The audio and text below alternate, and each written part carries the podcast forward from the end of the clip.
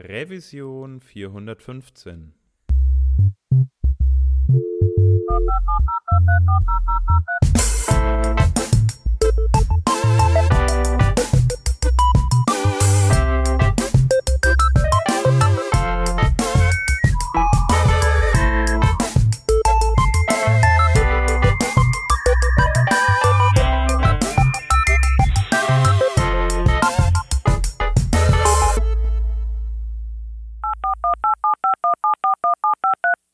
Diese Revision von Working Draft wird euch präsentiert vom IONOS Partnerprogramm.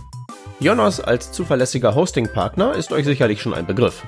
Aber kennt ihr auch schon das IONOS Partnerprogramm? Zahlreiche Tools für Freelancer, Agenturen, Web-Professionals und Developer erleichtern den Arbeitsalltag. Über das Partnerprogramm verwaltet ihr Kunden und Projekte zentral. Und mit dem Profileintrag im IONOS Partnernetzwerk präsentiert ihr euch professionell und könnt neue Kunden gewinnen. Wenn's mal klemmt, hilft euch der IONOS Experten-Support schnell und unkompliziert.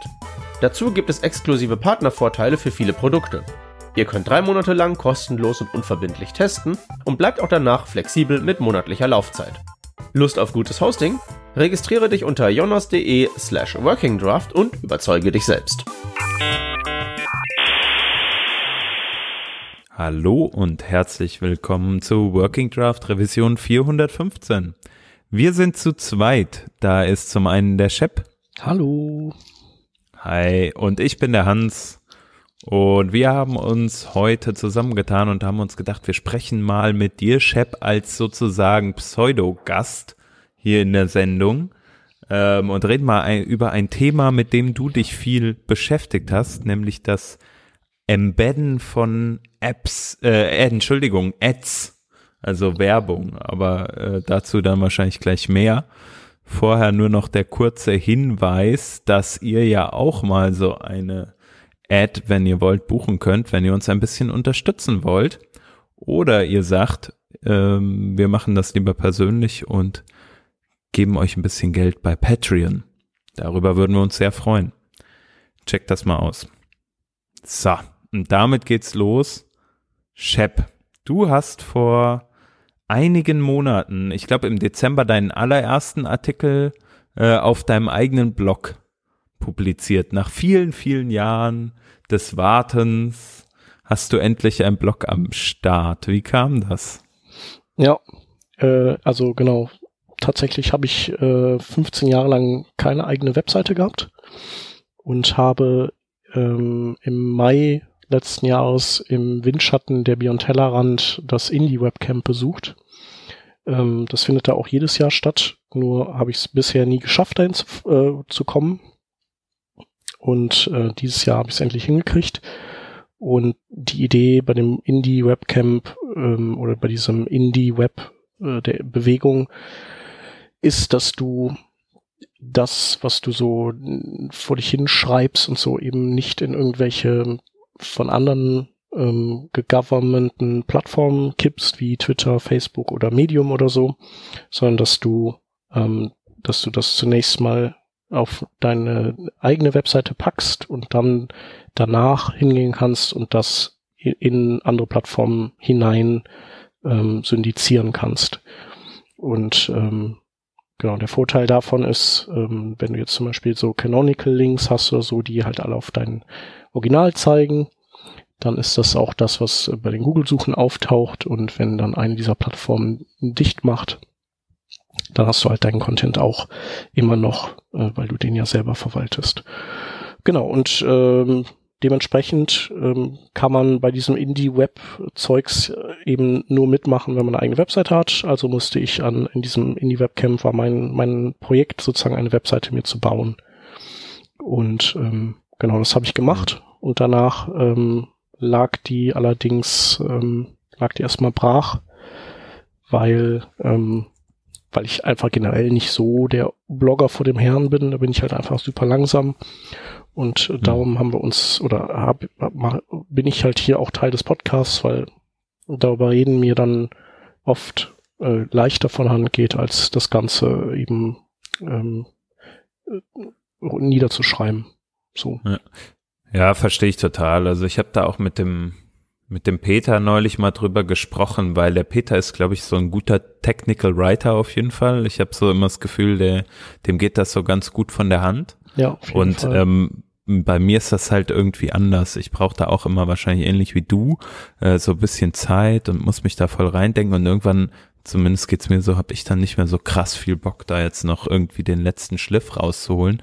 Das ist aber bei dir, glaube ich, nicht so. Also wenn ich das jetzt so beobachte, die drei Artikel, die du rausgehauen hast, sind ja alle schon sehr elaboriert und ähm, kommen dementsprechend natürlich auch gut an, weil die auch mit sehr viel ja zum Teil auch Witz geschrieben sind oder halt eine Anekdote äh, ähm, da drumherum noch funktioniert oder so. So von den drei, die ich jetzt gesehen habe, beziehungsweise eigentlich hauptsächlich ist mir jetzt sein letzter im, im Kopf geblieben. Da ging es so ein Stück weit ähm, um die Trident-Ära, die ja jetzt aufhört. Aber das ist ein Thema, ein Cliffhanger für eine andere Sendung. Glaube ich auch. Ohne dass wir das Cliff schon erreicht haben. Genau, ja. ja, das erste Blogpost äh, dreht sich in der Tat um, um Werbeintegration. Ja. Das hattest du ja eingangs schon angedeutet. Und ähm, ja, keine Ahnung, warum ich darüber geschrieben? Vielleicht einfach, weil weil das so ein Thema ist, was man, äh, worüber man jetzt nicht so oft was liest. Also das ist ja so ein bisschen Special Interest mäßig, aber irgendwie irgendwie ja doch ähm, Teil unserer Webrealität, also dass wir hm. eben ähm, teilweise oder manche mehr, manche weniger äh, werbefinanzierte Angebote haben und ähm, man sich äh, mit dem Einbinden von Werbung auch äh, ähm, ja so einiges Ungemach ins Haus holen kann. Ja. Und ähm, ähm, bei der Rheinischen Post, wo ich äh, jetzt äh, ja, fast zweieinhalb Jahre irgendwie mitgewirkt habe. Ähm, da ist Werbung natürlich ein großes Thema und ich wollte gerne trotzdem zusehen, dass ich das Ganze ähm, vielleicht irgendwie performanter als üblich und äh, gegebenenfalls auch äh, hier und da ein bisschen, bisschen sicherer oder Privatsphären schonender für die User hinbekomme. Genau, und dass die User Experience auch nicht zu sehr leidet. Dementsprechend habe ich, ähm, genau, habe ich mal einfach in diesem Blogpost äh, so die, die Dinge aufgeschrieben, äh, die wir ausprobiert haben und die dann am Ende auch funktioniert haben. Also ähm, da sind wir ja nicht immer direkt straight drauf gekommen auf die Lösung. Ähm, mhm. Aber genau, und manche andere Sachen habe ich ausprobiert, die aber nicht von Erfolg gekrönt waren. Also so, über die, genau, die, die lassen wir einfach auf den Tisch fallen. Nee, äh, über die können wir auch nochmal reden. Genau. Learnings sind ja auch immer so, man vergisst das ja manchmal, wie viel Zeit man dann auch so in so Learnings äh, steckt, die man so, so hat. Irgendwie, man freut sich dann so sehr über die Lösung. Ganz viele Blogposts äh, beschreiben dann irgendwie nur kurz mal die beste Lösung. Aber wie viel Zeit da schon in die Research reingeflossen ist, das vergisst man äh, ja, genau. gerne mal. Ja, oder ich weiß nicht. Dinge, die dann, die aus denen nichts geworden ist, ne? Die trotzdem viel Zeit gefressen haben. Ja, ja. neunundneunzig Wege, wie es nicht geht und der eine, der es dann dann wird so. Aber jetzt, bevor ich mich in äh, Sprüchen verliere, ähm, ich weiß gar nicht, wie ist das, ich habe recht wenig mit Werbung äh, als solches zu tun. Ähm, wie sind so die Ressourcen in dem Bereich? Gibt es schon auch viele Blogposts oder so eine Art kleine Community um diesen ganzen Bereich der, der Werbung herum und wie stelle ich Werbung im Internet eigentlich richtig dar? Mhm. Also ich glaube, also ich habe jetzt auch super intensiv geforscht, aber ich hatte nicht den Eindruck, dass es da eine große Community gibt. Ähm, ich habe mich da auch mal mit äh, unserem äh, internen AdTech ähm, Lead unterhalten, wie das denn so bei denen in der Branche ist, ob die sich halt dann irgendwie auch treffen, wie wir Entwickler und sich austauschen und sich ähm, irgendwie helfen und Tipps geben und so. Und zusammen äh, an diesen Dingen weiterentwickeln, aber das scheint halt in dem Bereich eher weniger der Fall zu sein. Also äh, wenn man Glück hat, dann dann trifft man auf andere Entwickler, die die eben dann die dann eben auch ihre Erfahrungen ähm, gerne austauschen, aber so häufig trifft man die dann auch nicht. Oder man weiß dann nicht, dass der sich damit auskennt und der hat dann auch gerade mhm. gar keine Lust, dieses Thema anzuschneiden, weil also generell muss man sagen, Werbung einbinden ist jetzt irgendwie, ist halt so eine relativ unspannende Sache. Und ja. teilweise auch äh, sogar anstrengend, ähm, je nachdem, was man da so, welche Anbieter man involviert hat, ähm, sind die Dokus halt mal gut oder mal total beschissen. Ja, also neben den Dokus stelle ich mir halt auch vor, dass vielleicht einige Anbieter auch gar noch nicht so auf der auf der technischen Höhe sind. So, also ich meine, klar, dass man mittlerweile irgendwie auch auf Mobile äh, eine richtige Werbung anzeigen muss und vielleicht auch ein anderes äh, Seitenverhältnis oder Format zu einer Werbung anzeigen möchte. Ähm, aber grundsätzlich kann ich mir schon vorstellen, dass es da eher so ein Stück weit hinterherhinkt. Oder wie sind da deine Erfahrungen? Ja, generell kann man sagen, also ist das jetzt nicht äh, die ähm, oder sind diese Werbeanbieter, äh, setzen die nicht die modernsten Erkenntnisse ein, die man so, mhm. die man so hat. Und dann kommt ja noch dazu, dass diese Werbenetzwerke sind eben das eine und dann sind die Werbemittel an sich, die dann ausgespielt werden, die sind ja wieder in anderer Hand. Also das sind ja dann kleine Agenturen, so Werbebanneragenturen oder auch große Werbebanneragenturen und die kloppen halt am laufenden Meter äh, irgendwie Werbung raus und da sind mir die die wundersamsten Dinge äh, schon untergekommen, zum Beispiel Werbung, die so ein Megabyte JavaScript lädt und und ja, React krass. benutzt, das das halt noch im im also nicht auf im Production-Modus. Äh, Ach, genau, und dann guckst du in die Konsole und React sagt das auch klipp und klar, dass das äh, also dass das eben noch im Development-Modus ist. Ja, und das sagt eigentlich alles, ne? Vieles siehst du auch gar nicht, also du du du merkst einfach, deine Seite wird irgendwie träge und langsam und irgendwie ist alles doof. Ja. Ähm, und da das ja aber dann doch alles minifizierter Krempel ist, steigst du dann auch nicht so durch, aber wenn du dann ein bisschen profilst und so, dann merkst du relativ schnell, dass es nicht so richtig cool ist. Hm. Genau, und ja, das Thema responsive, das ist natürlich immer immer schon so ein großes Problem gewesen. Also es gibt eigentlich ja nur zwei Werbe, also oder Gerätekategorien bei Werbern. Das sind einmal Mobilgeräte und einmal Desktop-Geräte. Aber Und, und dann werden, werden da, werden, wird Werbung in festen Formaten verkauft. Einfach weil die Kunden, äh, also die meisten Kunden das wahrscheinlich nicht schaffen, zu sagen, ich bezahle euch ähm, hundert Euro oder was auch immer. Hm. Aber ich kriege keine Garantie darüber, wie viel, wie groß die Werbung angezeigt ist oder wie viel Pixelfläche ich von der Webseite bekomme. Also das ist so, das liegt dann eher an den Kunden, dass die sich wohlfühlen, wenn die sagen, ich nehme Geld X in die Hand und dann bekomme ich so einen Banner. Oder ich nehme so und so viel Geld in die Hand und dann kriege ich ein größeres Banner. Aber es ist halt alles, das ist alles so genormte Größen. Da gibt's dann so Leaderboard und Skyscraper und dann gibt's äh, Tandem-Ads, die aus beiden bestehen. Dann gibt's äh, Fireplace, die links, oben und rechts sind. Das sind dann zwei Skyscraper und ein Leaderboard. Und im mobilen mhm. Bereich gibt's dann äh, die Mobile-Ad oder Content-Ad oder ähm, Half, dann gibt's noch Half-Page-Ad und so. Also das sind so gängige Formate, die aber eben nicht responsive sind, weil weil sie eben weil es eben einfach so festgelegte Formate sind.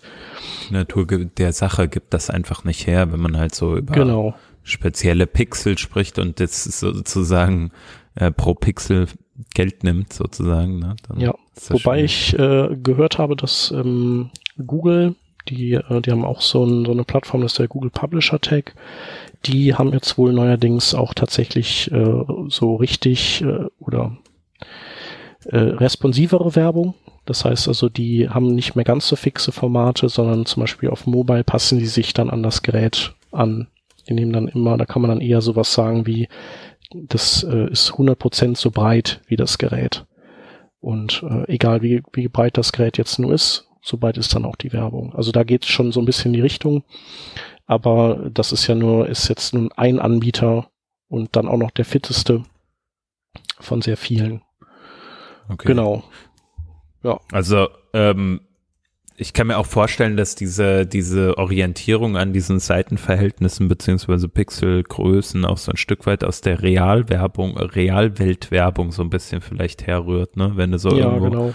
sagst, ich will jetzt ein Plakat D I N A null kaufen oder so, dann wird das irgendwo in der Stadt aufgehangen oder so, ich kaufe so ein Billboard, die haben halt auch alle äh, genormte Maße so, ne? Und dann wurde das vielleicht damals irgendwie so übertragen, aber ich habe keine Ahnung. Ja, ich glaube eher, dass es so aus tatsächlich aus dem Zeitungsbereich übertragen wurde, weil da ja, hast du ja Zeit, dann, da kannst du eine Sinn, ja.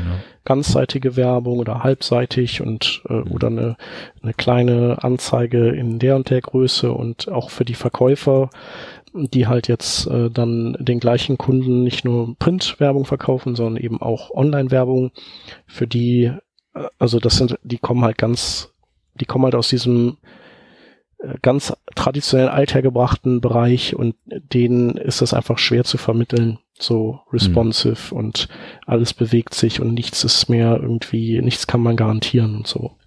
Ja. Genau, ja. Das ist das eine, also ähm, man hat keine richtige Responsiveness, dann äh, ziehen die die Performance runter, wie jetzt an dem Beispiel dieser React-Werbung, ähm, die auch ordentlich C P U gezogen hat. Dann ist es so, dass ähm, heutzutage wird ja auch nicht einfach nur ein Banner genommen und eingebettet, sondern mittlerweile gibt es ja dieses äh, Programmatic Advertisement und das bedeutet letztlich, ähm, dass du deine Werbeplätze ähm, so Auktionshäusern für Werbung zur Verfügung stellst. Und das geht dann in, äh, in Windeseile, dass du, dass du eben die Anfrage dahin schickst und sagst, ich habe hier einen Slot, der hat die Größe maximal. Sag mal deinen ganzen Kunden, dass sie jetzt drauf bieten können. Und dann bieten die da drauf und der, der den höchsten Preis geboten hat, der landet dann da drin. Und äh, darum hast du, also das ist ein Grund, warum du auch im Hintergrund, wenn du das äh, Netzwerkpanel aufmachst, so, so viele Requests hast, ähm, weil das, ähm, es gibt halt auch Server-Side-Bidding, aber in der Regel ist es Client-Side-Bidding, das heißt, dein, dein Browser muss das dann alles abwickeln. Krass. Heißt, das wird dann in, in Realtime wirklich sozusagen gesagt, die Webseite, die du gerade öffnest, hier, Kunde genau. X Y mit folgendem Profil kommt gerade auf meine Webseite, der hat neulich mal bei Amazon das gekauft, das ja. weiß dann natürlich diese Bidding-Plattform, die sagt dann hier folgende Parameter, welcher meiner Kunden in Anführungsstriche ist mit seinen Parametern da entsprechend äh, passend für diesen Werbeplatz und dann wird in Realzeit praktisch das abgewickelt und dann bekommst du die Ad ausgespielt. Genau. Boah, krass. So ist das, ja. Das ist ja. echt ziemlich crazy. Ähm, heißt aber eben auch, dass du, also heißt, du weißt oder keiner weiß eigentlich so genau, wer landet denn jetzt am Ende in diesem Werbeslot. Also ja. welcher Werber. Äh, es gibt, findet, kann im, im Sinne auch keine Qualitätskontrolle so richtig mehr stattfinden, weil eigentlich weiß keiner mehr, was los ist. Und ich hatte auch mal so eine Übersicht gesehen, wie viel Werbenetzwerke es mittlerweile gibt. Und oft ist das auch kaskadiert. Also das heißt, du selber äh, sagst Werbenetzwerk A, so bitte jetzt mal hier losbieten. Und das verhökert den Platz aber dann an, an den nächsten Marktplatz. Mhm. Und dann hast du so eine ganze Kaskade an Marktplätzen, die hinten dran hängen. Und äh, da, das spült natürlich je nachdem auch ganz schön Mist rein. Ähm, ja. Was dann hilft, ist äh, zu sagen, man verkauft einen Slot nicht unter einem gewissen Wert. Ähm, das verhindert, dass du dann so, es gibt ja so ganz billige Werbung, die dann sogar noch so irgendwie Rechtschreibfehler hat und äh, die die dann echt total, weiß ich nicht, auch fies aussieht oder dann hast du auf einmal so ein Gewinnspiel gewonnen und dein Handy vibriert und du kommst nicht mehr zurück und so Zeugs. Krass, ja. äh, das fängst du dann alles ein, aber wenn du dann sagst so, nee, unter einem gewissen ähm, unter einem gewissen Wert will ich einfach nichts haben, dann, das funktioniert eigentlich ganz gut. Ähm, das bringt aber wiederum ein anderes Problem mit sich, und zwar, dass Werbeslots eben auch mal gar nicht belegt werden können, und das ist dann, da, dann klappen die zusammen. Und das ist halt auf einer Seite, wo du gerade anfangen willst zu lesen, auch wieder blöd. Weil Ach so, du liest, das heißt, genau, dann, dann klappt sich die zu. Dann hast du dieses Content-Problem, ja. Genau, und dann springt der Content und du weißt gar nicht mehr, wo du, wo du eigentlich warst, und die ganze Zeit springt überall alles, je nachdem, wie viele Werbeplätze es gibt, bis sie sich irgendwie mal alle entschieden haben. Aber dafür gibt es auch hier den, äh, wie heißt wie heißt die Schnittstelle nochmal, die das erkennt? Die, ähm, ähm, naja, die, die misst das nur, ne, und sagt dann. Ach so, stimmt, äh, so viel hat sich's verändert. Genau, diese Layout-Shift, ähm, äh, A P I oder wie auch immer. Hatten wir irgendwann mal drüber gesprochen. Auch genau. Irgendwann hatten wir schon mal über das Thema, wollte ich nur ganz kurz noch den Hinweis geben, wir haben da in Folge dreiundsechzig schon mal ganz kurz über das Thema Advertising gesprochen, zweitausendzwölf. Wer da mhm. nochmal reinhören mag, einen, Ver- ja, einen kleinen weiß Vergleich. Ich weiß gar nicht mehr, was wir da Schönes erzählt haben. Mark Bolton hatte damals, glaube ich, etwas darüber geschrieben, über das ah. Thema. Okay. Ähm, auch so ein bisschen, sage ich mal, progressiver in dem Bereich, weil ich glaube, er war ja äh, auch jemand, der ein bisschen, ein bisschen stärker Designer, so geforscht ne? hat. Genau, so Designer, wie kann ich es eigentlich sch- eine Experience schön gestalten mhm. ähm, f- und trotzdem eine Werbung da drauf haben. Ne? Und ähm, ja, so, wie die Frage ist halt immer, ob das dann den Sprung in die äh, in die Praxis auch schafft. Und Klar. so diese Werbebranche, die ist halt sehr resistent und man muss irgendwie auch verstehen, warum die so sind, wie sie sind, um um dann die Probleme irgendwie lösen zu können. Und selbst Google tut sich ja da schwer, ne? Also die versuchen es ja auch. Und damit verdienen die ja recht viel Kohle, ne? So, ja. Also das ist ja so deren, oder war früher zumindest deren Haupt-Revenue-Stream. Ich weiß nicht, wie das heute aussieht, bin ich jetzt nicht im Bilde. Ja. Aber grundsätzlich ist das, denke ich, ähm, ja, bei, da sind ja auch äh, schlaue Leute, sag ich mal, ja. die sich damit ähm, beschäftigen. Genau, aber du hast eigentlich schon gesagt, es gibt so zwei Hauptprobleme, nämlich einmal diese Responsiveness äh, der Apps, äh, der Ads, Entschuldigung, jetzt sage ich schon wieder. Und äh, zum anderen ist sind die Performance-Probleme, ähm, die dann noch mit einhergehen. Genau, aber hm. diese Layout-Shifts sind ja User-Experience-Probleme.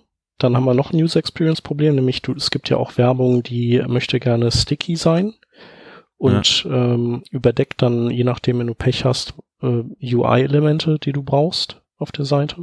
Also was ja. wie den Header oder so, wo du deine deine Navigation drin hast, dann dann liegt da auf einmal die Werbung drüber, weil die halt so verpeilt ist oder die meint, sie musste irgendwie einen, einen riesen Z-Index benutzen, damit sie auf jeden Fall nicht von was anderem verdeckt wird.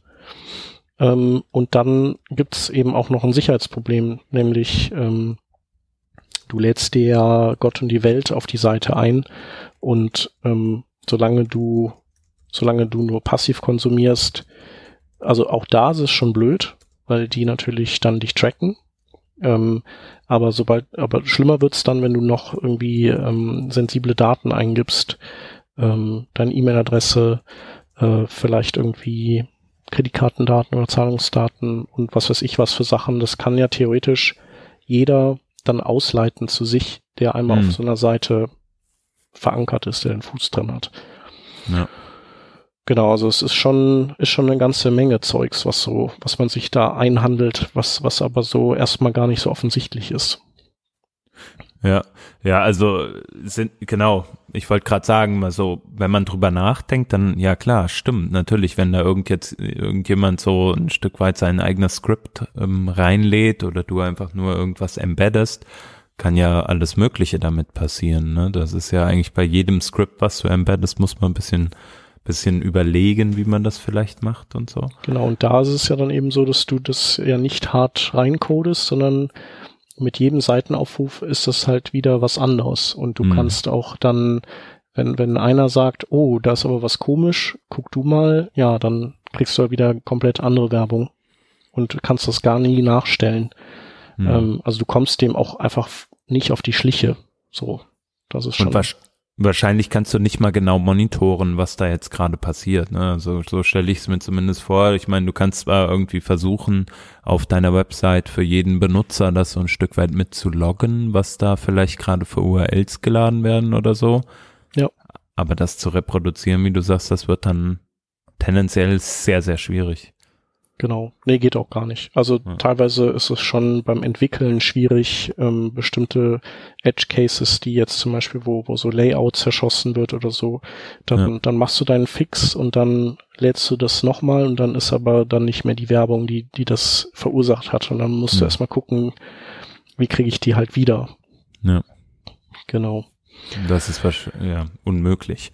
Ähm, gerade wenn man so über so, so, äh, ja, Bidding, wie heißt das genannt, oder wie heißt das? Programmatic, ja, genau, so Real-Time-Bidding, genau, ja. Programmatic Advertisement, ja. Ja, da stelle ich mir sehr schwer vor. Aber jetzt wollen wir vielleicht mal von diesen Problemen ähm, mhm. so ein Stück weit auch an die Lösungen gehen, die du skizziert hast für die einzelnen Probleme oder die ihr gefunden habt.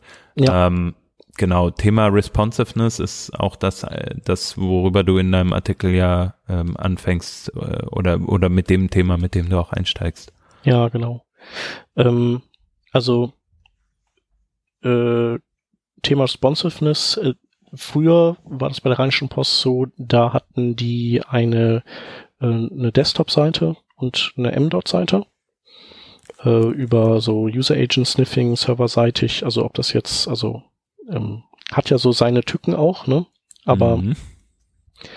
äh, also Tücken beim User-Agent-Sniffing, aber Werbeeinbindung ist halt leichter, weil du auf jeden Fall weißt, okay, jetzt ruft mich ein Mobilgerät ab, also spiele ich jetzt den mobilen Ad-Code aus und da lädt mich eine Desktop, äh, ein Desktop-Gerät äh, und dann spiele ich da eben Desktop-Werbung aus. Easy. Jetzt ist es natürlich so, wenn du richtig äh, responsive arbeitest, dann hast du ja nicht noch eine M-Dot-Seite, dann hast du eine Seite und ähm, dann hast du aber trotzdem, also ich sag mal so aus der Werberperspektive, hast du zwei verschiedene Codeschnipsel, einmal für Mobile und einmal für Desktop. Und dann ist halt die Frage, okay, wie machst denn du das jetzt? Ähm, wie kannst du die jetzt, ähm, wie kannst du den richtigen auslösen auf dem Zielgerät? Weil der Server weiß das ja jetzt nicht mehr. Ähm, ist es mobil oder ist es Desktop?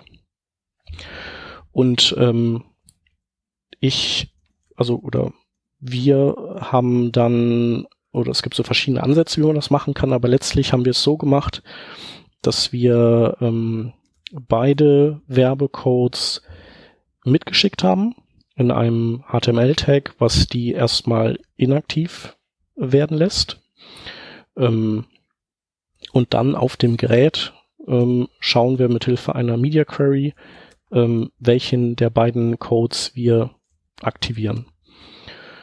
Und das klingt jetzt erstmal einfach, ähm, ist es aber nicht immer. Ähm, zum einen, wo steckst du diese Codes rein, dass die inaktiv sind?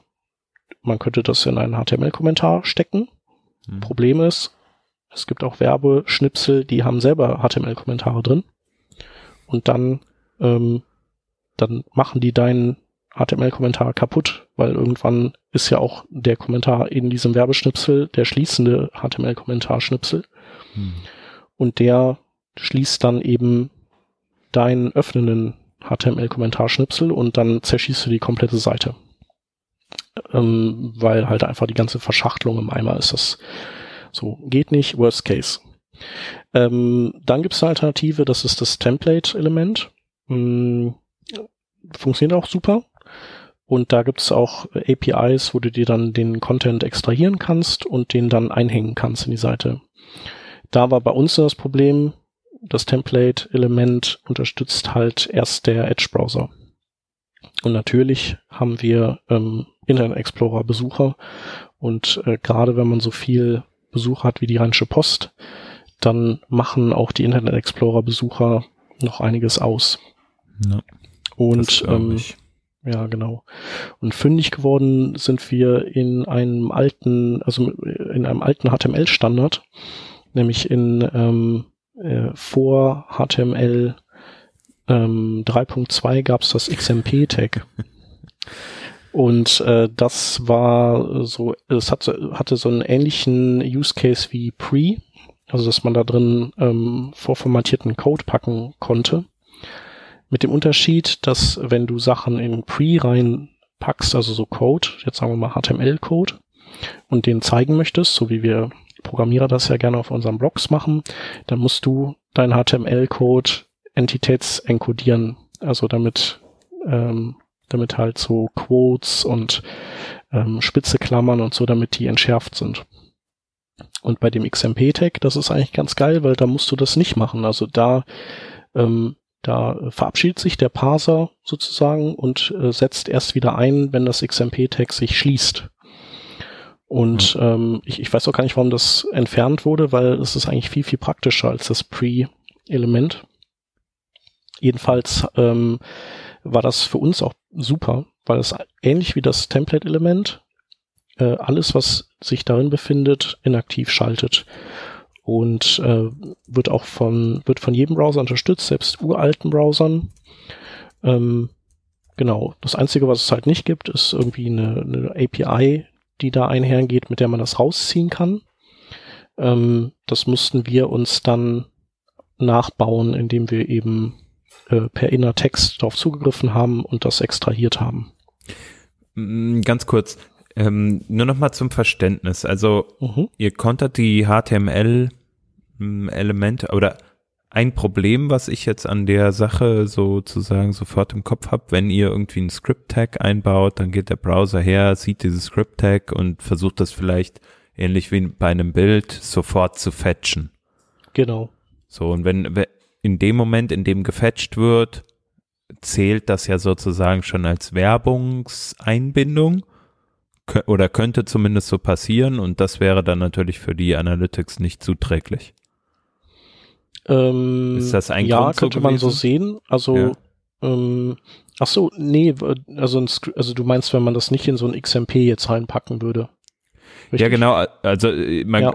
ich, ich denke mir, man kann doch auch den String enkodieren oder so irgendwie. Also zum Beispiel, wenn du so ein, so ein schließendes H T M L Kommentar-Ding findest, dann escapest du das einfach oder sowas? Genau, würde auch gehen. Also okay. würde würde auch gehen, genau. Ähm, ich wollte halt nichts jetzt noch irgendwie escapen oder so. Ich wollte es gerne, hm. ich wollte den Code gerne so fix und fertig irgendwo reinlegen, nur äh, verhindern, dass er ausgeführt wird. Und hm. um ihn mir dann aus diesem Element rauszuziehen, ihn dann und ihn dann, so wie er ist, live zu schalten. Ja. Genau. Und das ging halt, äh, das geht mit dem Template-Element oder geht mit dem X M P-Element. Und ähm, jetzt hatten wir aber noch ein Problem, und zwar ähm, es gibt manchmal den Fall, leider immer noch, dass Werbung mit Document Right arbeitet. Hm. Und Document Right setzt ja vora- setzt voraus, also das ähm, das funktioniert üblicherweise nur, solange das H T M L Dokument noch quasi im Renderfluss ist. Wenn das beendet ist und du führst ein Document Write aus, dann überschreibt der quasi das gesamte Dokument und dann fliegt das quasi aus dem Browser, und das, was das Document Write schreibt, ist dann das neue Dokument. Ähm, das ist natürlich ähm, auch wieder ein Totalschaden. Und ähm, da bin ich aber, also das Template-Element, das kann das, das kann also Dinge extrahieren und beim Einhängen dann an der Stelle sozusagen ausführen, wo das, wo das eingehängt wird, ohne das ganze Dokument zu zerstören. Ähm, beim X M P-Tag geht das nicht, aber ich bin dann auf einen Tweet von dem Jake Archibald gestoßen, der über eine A P I ähm, getwittert hatte, die heißt Create Contextual Fragment. Und da kannst du wie so ein, ja, wie so ein H T M L-Fragment mit erzeugen. Und wenn du dann da diesen Code von der Werbung reinsetzt und da ist ein Document Write drin, dann wird, funktioniert das wie beim Template-Element, dass das sozusagen auch da eingefangen wird und nicht das Hauptdokument zerstört und dann an der Stelle ausgeführt wird und du das dann einhängen kannst. Ähm, genau. Also das, das war schon, das war eine coole Entdeckung. Und damit hatten wir dann unseren äh, sozusagen f- responsiven und asynchronen ähm, Werbecode am Laufen. Genau. Okay. Äh, das heißt so ein kleinen oder so ein doppelter Workaround. Ja, doppelter den, Workaround. Genau, auch dem geschuldet, dass halt immer noch Document.write, ich weiß nicht, w- wann du jetzt äh, das letzte Mal in deinem eigenen Code sozusagen Document.write genutzt hast. Ich kann mich daran nicht erinnern, wann das bei mir mal der Fall war. Ja. war warum machen das die Advertising-Skripte immer noch so? Einfach ähm, weil die zu altbacken sind oder weil also ja, ich ja verstehe es. Ging ja immer, okay. Genau, also spricht ja nichts dagegen, weil es funktioniert ja immer noch sozusagen. Genau, und haben halt auch unterm Stein gelebt. Okay. Also den ist auch, glaube ich, irgendwie, das ist halt praktisch und ähm, die wissen auch nicht, wie es anders vielleicht gehen könnte und und überhaupt. Okay. Genau, also Legacy-Welt, ähm, die äh, mit der, die haben wir eingefangen gekriegt. Ähm, es gibt aber noch noch einen äh, so Edge-Case, und zwar diese Document Rights, die in unserem Werbecode drin sind, die wir abgefangen haben. Die machen ja irgendwas, und das kann halt manchmal sein, dass die ein, ein weiteres Skript ähm, in das Dokument schreiben. Und, ach krass. Genau, und so gibt's also diese Kaskaden, und dieses Skript, das kann wiederum selber ein Document Right enthalten, und das können wir dann nicht mehr abfangen, weil ähm, üblicherweise ist es ja so, wenn das, also wenn, wenn wir jetzt nicht so Spaß machen würden, wie wir das jetzt machen, dann würde das Dokument rendern von oben nach unten, dann wäre ein Script-Block von der Werbung, die, die würde ein Document Write machen, die würde dann ein synchrones Script-Tag reinschreiben, und dann würde der Browser auch erstmal an der Stelle stehen bleiben, dieses Script-Tag äh, laden und ausführen, und dann würde ein Document Write funktionieren. Wir haben jetzt ja alles umgebaut, dass das sozusagen asynchron äh, passiert im Nachhinein, und haben äh, das Document Write abgefangen, was direkt in dem Code, Werbecode ist, aber das gilt halt nicht für diese Document Rights, die in den externen Skripten sind, die dann eben geladen werden, wenn das H T M L-Dokument schon fertig ist. Die mussten wir also auch noch abfangen, und äh, was wir da gemacht haben, ist, dass wir ähm, Document Write dann im Prinzip gepatcht haben, indem wir ähm, gesagt haben, äh, wir, also wir speichern sozusagen, also wir tauschen es aus und gucken uns dann an, welches Skript will ein Document Write machen, den äh, dieses den dieses H T M L, was das macht, den das fangen wir auf, dann nutzen wir Document Current Script, um herauszufinden, welches Skript hat das jetzt ausgeführt, dann erzeugen wir ein Div, packen das H T M L da rein und hängen das direkt nach diesem Skript, das gerade ausführt, wieder ins D O M rein. So, also so ungefähr. Genau. Ja, gut. Hört sich auch jetzt äh, krasser an irgendwie, als es ist wahrscheinlich, ne? Äh, hört sich krasser an, als es ist. Ähm, äh, ja, genau, weil natürlich I E äh, kann, also es, die I Es können kein Document Current Script. Das heißt also, wie findest du im I E dann raus, welches Skript gerade das, ähm, das ausführen möchte? Und äh, bis zum I E zehn hatte ähm, der Internet Explorer eine Property, die heißt äh, Ready State, die auf jedem, also du konntest durch die Skripte durchlaufen und konntest dann äh, den Ready State abfragen, und wenn das, ähm, wenn das glaube ich interactive war, dann wusstest du, ah, das ist jetzt das eine Skript, was gerade läuft. Also an der Stelle. I E elf hat das nicht mehr, weil die Microsoft-Leute gesagt haben, ja, wir bauen halt alles aus, was proprietär ist und so, haben aber Current Script in der Zwischenzeit nicht eingebaut. Das heißt also, du hast das alte nicht und du hast das neue nicht. Und ähm, genau, da, da habe ich dann aber einen sehr geilen Polyfill gefunden von einem, das, das war echt der Hammer. Ähm, was der macht, ist, dass der quasi, der erzwingt den, das Thrown eines Fehlers, und äh, dann extrahiert der aus der aus der Fehlermeldung die ähm, die Script-U R L, weil dieser Error nämlich dann sagt, welches Skript hat den Error geschmissen, und dann sucht er das äh, den D O M-Baum ab nach Skripten, die halt die Source auf diese U R L haben, und weiß dann, welches Skript das gemacht hat. Also es ist einfach nur irre. Ja, bevor ich jetzt frage, wie er diesen Fehler wirft, äh, hört sich mega performant an. Nee, ja, ist, also, ist schon okay. Die Performance ja, ist schon echt? In Ordnung, ja, genau. Okay, krass. Genau. Und wie, wie, wie kriegt man das hin, dass man jetzt bei einem Skript, über das man keine Ge- Kontrolle hat, einen Fehler drin wirft? Also indem man äh, einfach versucht, alles Mögliche nee, nee, sozusagen. Weil, weil der Document Write kann man immer noch patchen. Man kann nur so in diesem gepatchten Document Write im I E eben nicht einfach rausfinden, was das Current Script ist. Mhm. Und ähm, darum guckt man halt, also per Feature-Test, haben wir Document Current Script? Oh, haben wir nicht. Hm, doof. Haben wir Ready State? Oh, haben wir auch nicht.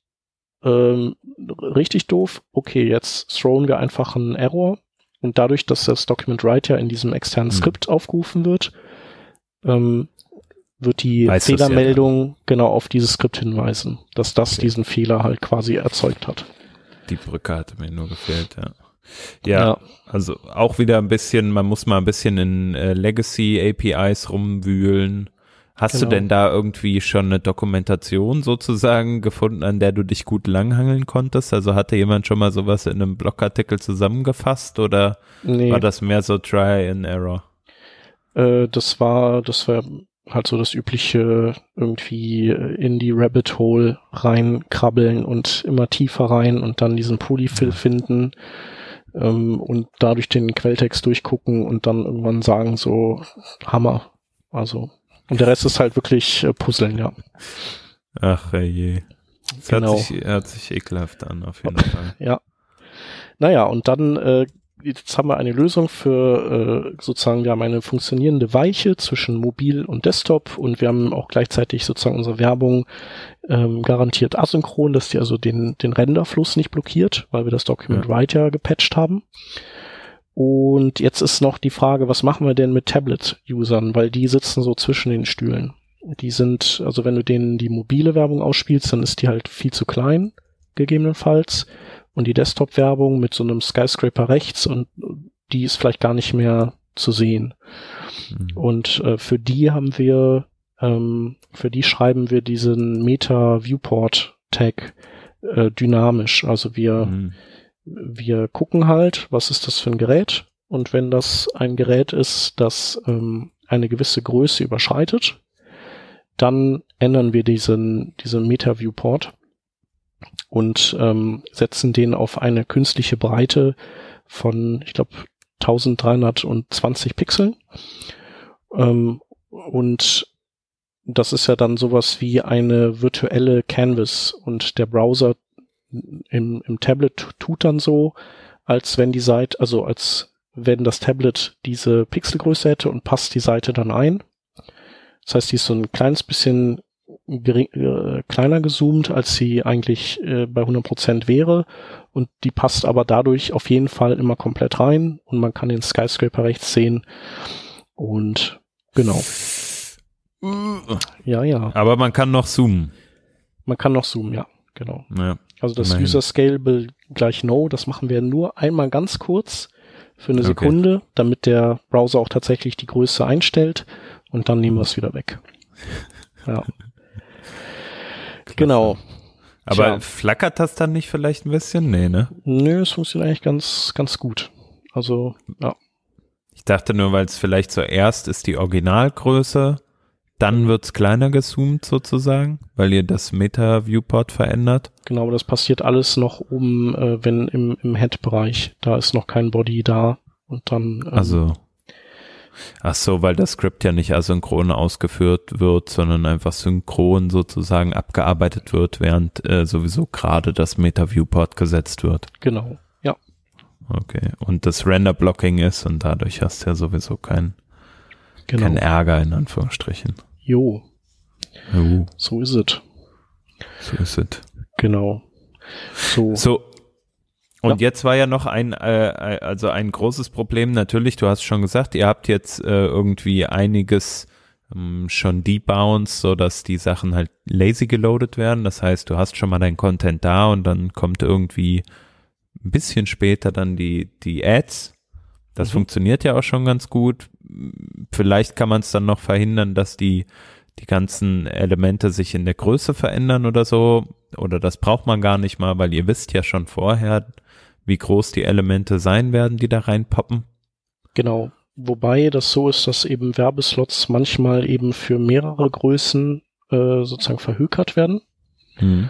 Und wenn du die, wenn du keine volle Größe dann bekommst, dann krieg, kommt halt eine kleinere Werbung rein und dann kollabiert der Slot entsprechend auf die kleinere Werbung. Ja. Und das äh, nervt. Und zwar gewaltig und deswegen haben wir ähm, mit Position Sticky, ähm, also wir haben jetzt wir haben unsere Werbeslots ausgerüstet mit der Möglichkeit, die dieses Position Sticky da drauf zu setzen. Und ähm, was das bedeutet, ist, dass du halt ein einen größeren Werbeslot hast und wenn eine große Werbung kommt, ist alles cool. Wenn aber eine kleinere Werbung kommt, dann kollabiert er nicht auf die Größe der kleineren Werbung, sondern die kleinere Werbung, die wandert dann in dem Slot mit deinem Scrollen. Und erst wenn du dann quasi den, den gesamten Slot wegscrollst, dann verschwindet auch die kleinere Werbung da drin. Verstehst du, wie ich meine? So wie so Position Stick hier auch funktioniert. Mhm. Dass ja, es quasi die, oben und unten andockt. Ja, die bleibt einfach so lang wie möglich in diesem Werbeplatz und nutzt den optimal aus, aber halt kann daraus nicht ausbrechen sozusagen. Genau. Und dadurch hast du halt auf jeden Fall deutlich weniger ähm, Gespringe. Und das Einzige, wo eben die Slots immer noch kollabieren, das ist aber eher ein, äh, sagen wir mal, prozesstechnisches Problem, ist, wenn du halt keine, keine einzige Werbung ähm, bekommst, die reinkommt, also auch keine kleine, mhm. dann kollabiert er immer noch. Und ähm, mein Vorschlag war eben dann zu sagen, okay, wenn das der Fall ist, dann lass uns den Slot einfach mit irgendwas füllen. Das kann ein schönes Bild sein, das kann aber vielleicht auch Eigenwerbung sein oder mhm. vielleicht irgendwie so, eine, so, so ein Tipp-Ding. Wusstest du schon, dass du, wenn du da oben rechts drückst, dass man halt irgendwas hat, ähm, ja. was einem sozusagen den Vorwand gibt, diesen Slot nicht kollabieren zu müssen. Mhm. Ja, klar, ist ja auch immer besser. Ich meine, so, so Eigenwerbung ist ja auch besser als gar keine Werbung, ne? Genau. Denke ich ja. mir dann. Ja. Genau. Okay, und äh, da habt ihr dann einfach euch irgendwie entschieden, kann man in alle Richtungen machen, wie du es eben schon ausgemalt hast, ähm, sei es jetzt irgendwie äh, entsprechende Tipps geben. Also genau. Ihr habt euch dann nicht festgelegt, aus User-Perspektive ist das und das das Beste, oder wie? Nee, genau, haben wir uns nicht festgelegt. Also im Prinzip ist es ja egal. Also Hauptsache der User äh, wundert sich jetzt nicht irgendwie total, was da los ist. Ähm, Und vielleicht bei einem Bild wäre es halt irgendwie unklarer für ihn, warum das jetzt da drin ist. Ähm, warum das halt nicht passiert, ist tatsächlich eher so ein, sag mal, ein prozesstechnisches Ding oder so ein politisches Ding oder wie auch immer. Nämlich äh, die, also die Werbeabteilung ist halt für sich so eine Unit und die sagt halt, ja, ähm, okay, verstehe ich, aber wir können auch nicht einfach Werbung für die Rheinische Post machen für Umme. Also oder für eine andere Abteilung, jetzt in dem Fall R P Digital, die die Webseite machen, weil normalerweise müssten die auch Geld bezahlen. So, und das ist also dann eher so ein, äh, sorry, das können wir technisch nicht lösen, jetzt setzt euch mal hin und überlegt euch was, Ding. Mhm. So, ähm, genau. Also kann man nichts, technisch ist das gelöst, das Problem. Ähm, wenn es noch nicht passiert, dann, ähm, dann eben aus solchen Gründen. Genau. Ist ein bisschen crazy. Ähm, wenn wir jetzt nochmal weiter sprechen über die Art und Weise, wie ihr Apps präsentiert, für den Benutzer gut aufbereitet, hast du vorhin noch ein Problem genannt, nämlich, dass es halt so Apps, äh, Ads gibt, die sich über alle anderen Elemente legen mit Z-Index neun Millionen neunhundertneunundneunzigtausend und so weiter. Ja. Äh, genau, also was mir jetzt zu, zuerst einfällt, hä, kann man die nicht irgendwie auf ihren eigenen Layer promoten, sodass die praktisch zum Beispiel, wenn man da so ein Opacity null Komma neunundneunzig drauflegt, bekommen die dann nicht ihren eigenen Layer und brechen sozusagen aus dem Rendering aus und du kannst die dann sozusagen allein dadurch schon äh, mit einem Wrapper drumherum schon auf eine Ebene unten drunter beamen oder bin ich da jetzt naiv? Nee, äh, sollte gehen, ja, genau. Wobei ich glaube, ja, könnte gehen. Wir haben das, wir haben sowas Ähnliches gemacht und zwar, mhm. ähm, wir haben, also tatsächlich ist es so, es gibt äh, so Richtlinien für Webseitenentwickler und für Werbemittelhersteller, äh, äh, ähm, die I A B-Guidelines für, also Interactive Advertising Bureau, und die haben so quasi so Korridore für Z-Indexe, die man nutzen darf, und mhm. wenn sich da alle brav dran halten, dann sollte alles super sein. Aber das, die I A B, die erzählt viel, aber am Ende hat die halt nur so und so viel ähm, an Handhabe über ihre Mitglieder. Also das ist so ein bisschen wie, wenn sich ähm, irgendwelche Firmen selber kontrollieren. ähm, das klappt halt nicht so richtig. Ja. Und es gibt auch jetzt keine, keine Sanktionen oder so, dass dann so, Mensch, das ist aber jetzt nicht schön, dass du das nicht so machst, wie wir das sagen. Ähm, hm. Vielleicht könntest du es ja mal irgendwann machen. So, ha. Ähm, sprich, du kannst dich darauf eigentlich nicht verlassen. Und ähm, wir, und es gibt halt, du kannst nicht innerhalb der Werbeslots die Dinge einfangen, weil tatsächlich gibt es auch viel Werbung, die nutzt einen Werbeslot nur als Entry Point und setzt sich dann aber woanders in die Seite. Das heißt also, du kannst nicht einfach, also das funktioniert nicht, du kannst auch nicht ein iFrame nehmen, was ja auch eine Möglichkeit wäre, und das da drin ja. einsperren. Ja. Ähm, aber was halt all diese Werbung machen, die sich über U I legen, die versuchen, die hängen sich immer an Document.body ran. Also die machen immer Document.body, append child und bumm sind okay. die da dran. Und dann hauen die sich den Z-Index nach oben. Ähm, beziehungsweise die manchmal gucken die interaktiv, was ist der höchste Z-Index, und dann geben die sich den höchsten Z-Index plus eins. Und äh, was wir gemacht haben, wir haben ein äh, Div-Element genommen, das äh, genauso groß ist wie der, wie der eigentliche Body, und haben auch wieder Document.body gepatcht, so wie wir Document.write gepatcht haben. Und von dem Moment an, wenn man Document.body gemacht hat, hat man halt dieses Fake-Div bekommen. Und mhm. dann haben sich diese ganzen Werbemittel da reingehängt. Und dieses Div, das hatte eben oh, seinen eigenen... Nein, Spaß. Nee, genau, aber so ähnlich. Also wir haben dem Position Relative und einen Z-Index gegeben, und der war aber eben niedriger als unsere U I-Elemente, die halt, was halt oben die, die Bar ist, und dann, also viel ist das nicht, und das Off-Canvas-Menü, wenn du das aufklappst, das soll halt dann auch darüber sich weiterhin liegen. Ja. Genau. Und dann konnten die halt Z-Index, also Z-Index eine Milliarde haben, die kommen halt einfach nicht mehr da raus. Hm. Das ist ja auch so das, was viele irgendwie gar nicht wissen und irgendwie sich leichter vorstellen, als es ist, dass du so, ja, ich muss einfach äh, Z-Indexe durchnummerieren und dann habe ich kein Stacking-Problem mehr. Und das stimmt ja nicht. Also du, je nachdem, in welchem anderen Z-Index das drinsteckt, kommst du halt einfach nicht mehr raus. Ja. Da kommt es halt auf die äh, Baumstruktur an, die D O M-Struktur, in der du dich da befindest, ne? Genau, und ob da innerhalb dieser D O M-Struktur, wo da andere Teile sind, die halt ja auch nochmal eigene Stacking-Kontexte bilden. Ja. Und genau, mit diesen so, sagen wir mal, G P U-enhanceden Elementen ist das ja dann auch schon gar nicht mehr so leicht, ne? Dann hast du aus Versehen einmal einen neuen Stacking-Kontext äh, erzeugt, was du gar nicht auf dem Schirm hattest. Ich sagte genau. vorhin Opacity oder halt irgendein, irgendein Transform Z von früher äh, ja. oder irgendwas, wo du es halt gar nicht siehst, dass da ja jetzt ein neuer Stacking-Kontext da sein könnte. Aber ich glaube, da hatten wir auch schon mal eine, eine Sendung zu. Bestimmt, ja. Okay, und ihr habt es aber auf jeden Fall ganz schlau mal wieder gelöst, indem ihr einfach mal äh, etwas manipuliert habt, nämlich die, die äh, Document.body-Schnittstelle. Findet genau. ihr denn dann heraus, ob da auch gerade ein, äh, ein Advertising-Script wirklich am Werke ist, oder sagt ja einfach jeder, der Document.body verwendet, der ist sowieso sozusagen diese Schnittstelle, oder diese Schnittstelle sollte man sowieso nicht benutzen, also ist das wahrscheinlich eh evil. Also was heißt evil ja. jetzt im Verhältnis, sag ich mal. Ja, also wir könnten, äh, wir könnten schon rausfinden, wo das herkommt, der, mhm. der Zugriff, aber was wir einfach gesagt haben ist, also wir machen uns ja zunutze, dass die ganzen Werbehersteller immer noch für so antik für I E, äh, keine Ahnung, sechs programmieren, immer noch. Mhm.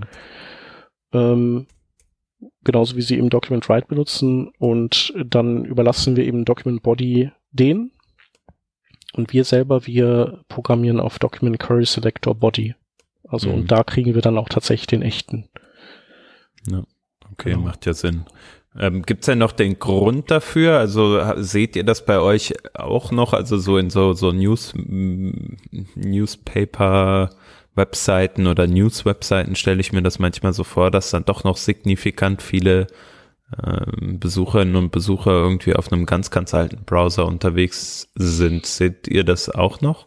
Mm, nee, eigentlich nicht. Also die meisten sind auf I E elf, wenn sie hm. noch einen alten Browser haben. Ähm, ja, läuft ja auch nirgendwo mehr so ein I E sechs, ne? Also gibt ja kein Betriebssystem nee. mehr dafür. Genau, ich glaube, das letzte, wo der drauf lief, ist X P gewesen. Genau. Ja. Aber tatsächlich, also ich, irgendwie haben wir noch, hatten wir jetzt noch, also zwei von zweieinhalb Millionen Besuchern haben ein I E fünf gehabt. Mhm. Da Ahnung, seid ihr warum. Dann aber persönlich auch mal vorbeigegangen und habt mal gefragt, oder? Ob wir updaten können, ob wir denen mal einen neuen Browser installieren dürfen auf Windows ja. zweitausend. Ja, oder genau. Kann das nicht auch so sein, dass das irgendwelche U I, äh, U A-String Vorgaukler sind, die einfach so einen alten Crawler von mit irgendwas da noch laufen haben und dann kommen die halt vorbei und sagen, ja, oh, ich bin hier der I E fünf. Kann gut sein, ja. Also würde ja. ich gar nicht ausschließen. Genau, ansonsten halt, wie gesagt, also auch I E zehn gibt's äh, kaum mehr hm. und trotzdem, also wir haben halt also viele ähm, äh, Stadtverwaltungen, die nutzen halt noch eher mal mhm. solche Dinger und darum, also f- für die normalen Besucher würde ich jetzt nicht unbedingt sagen, dass man noch für I E elf irgendwas machen muss, aber ähm, da wir da wir auch viel über so kommunale Sachen da berichten und und Bürgermeister sich auch dann selber ihre, die Artikel über sich und die Interviews gerne mit sich durchlesen wollen ja. ähm, und die dann, die ja doch relativ ähm, herausstechende Besucher sind, ähm, macht man das halt dann. Kann man sich schon mal noch mal ein bisschen extra Mühe geben, wie wenn irgendwie der Chef immer mit dem, weiß ich nicht, oder die Chefin natürlich irgendwie mit dem, äh, keine Ahnung, dem iPhone iPad drauf geht, dann muss das ja, da laufen. Genau. Egal, ob du einen iPhone-Besucher hast oder nicht, Hauptsache ja. es läuft äh, für diese eine Person. Ja, nee, ist genau. ja auch fair enough, ne, also ja. So Stakeholder sind ja wichtiger und ähm, ihr lebt halt davon oder die die Newsbude lebt dann davon, wenn du so willst, äh, dass halt entsprechend die Bürgermeisterinnen und Bürgermeister da irgendwie kooperieren und das tun sie natürlich nur, wenn dann die Repräsentation auch so ein Stück weit gewahrt ja. bleibt. Ne? Ja. Die Politik, so ist ja, sie. Ja, auf jeden Fall.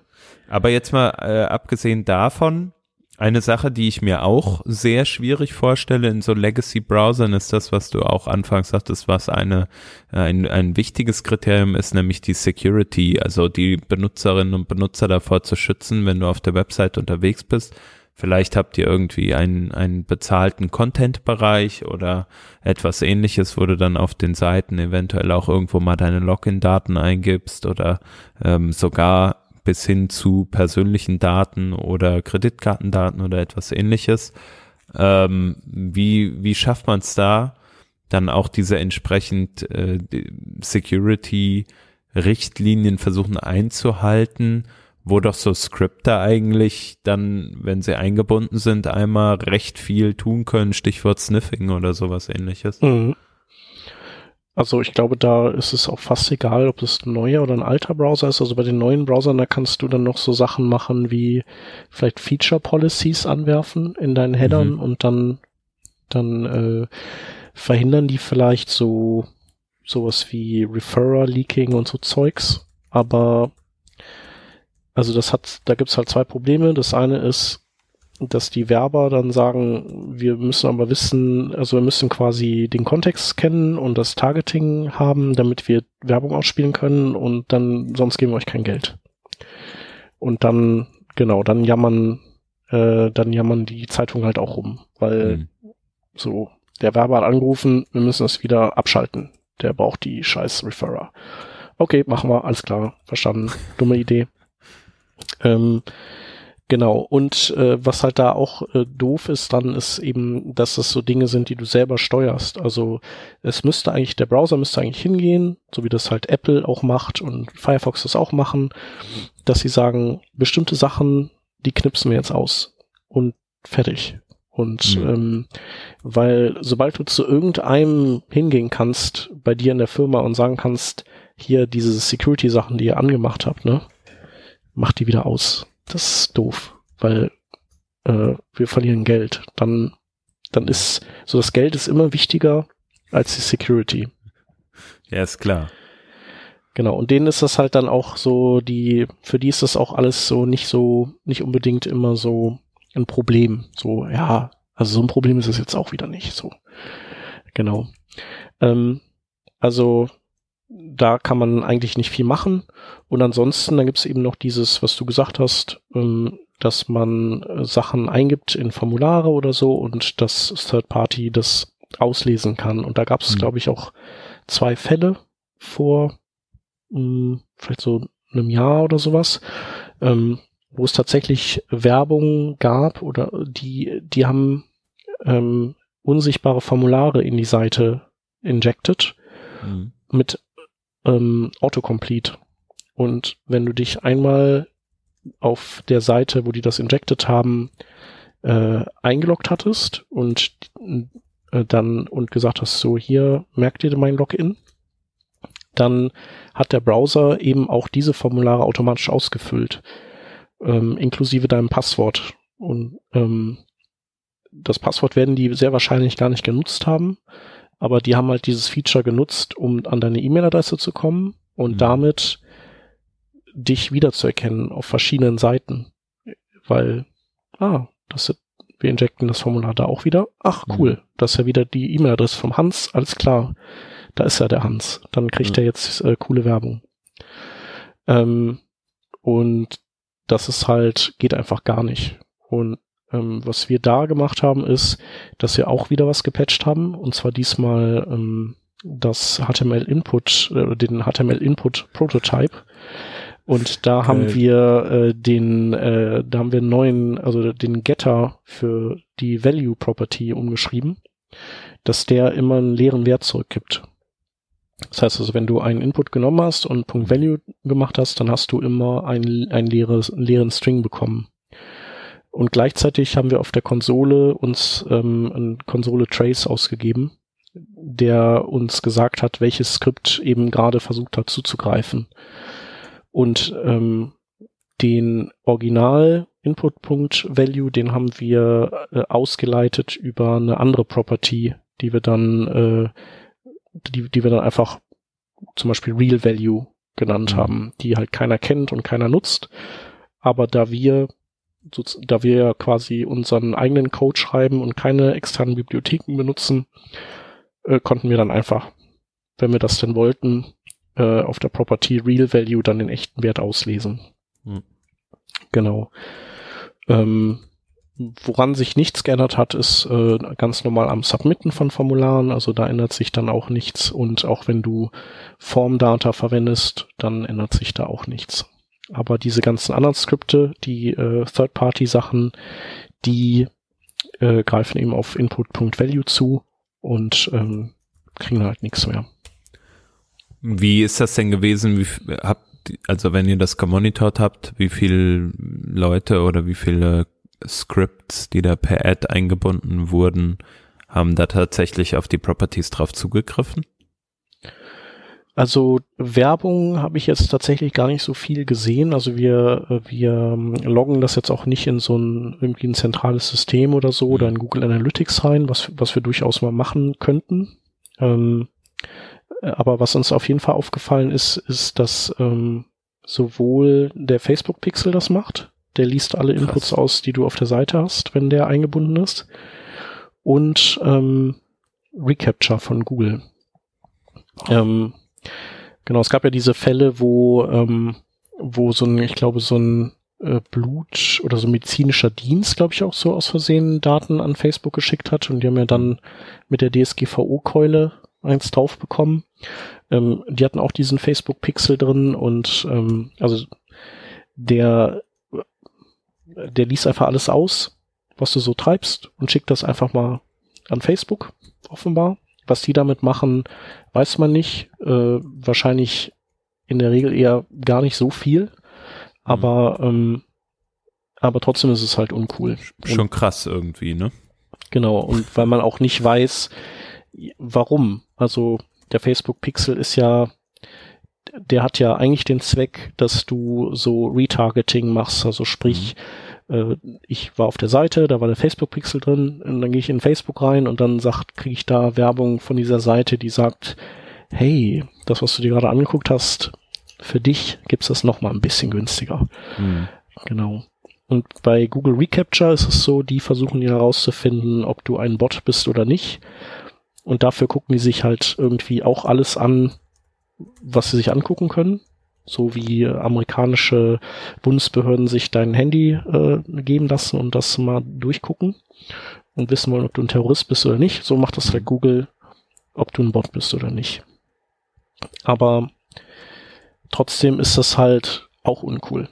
Also, ähm, keine Ahnung, äh, ja, funktioniert, aber fände ich jetzt irgendwie, finde ich nicht super. Und ähm, genau, beide, also die beide erzeugen eben reichlich Meldungen, wenn sie am Start sind und, und laufen halt ins Leere dann jetzt mittlerweile. Okay, genau. Und habt ihr damit irgendwie Probleme dann bekommen, weil dann die Anbieter wie jetzt zum Beispiel Google gesagt haben, hier äh, Leute, wir können euch leider keine Ads mehr geben, weil ihr stellt uns nicht die Daten zur Verfügung, die wir brauchen. Ach so, nee, nee, das haben wir nicht. Also in dem Fall wäre es dann auch nicht Google, sondern es wäre dann wirklich der einzelne Werbeanbieter, mhm. der dann eben leer ausgeht, aber der merkt das ja auch nicht, weil der kriegt ja so der, für den ist das so, ach, okay, gut, Autocomplete hat der User wohl noch nie da gemacht auf der Seite, hm. kriege ich halt leere Werte zurück und hm. ähm, genau, und Facebook und Google auch. Ähm, und das Einzige, wo man das hätte merken können, ist vielleicht, dass reCAPTCHA öfter dann aufgeht und man dann wieder irgendwelche Zebrastreifen markieren muss oder sowas, ja. ähm, weil er sich unsicher ist, ja, oder Hydranten, ja. Ähm, die Klassiker Ampeln, halt. Ja, ja genau.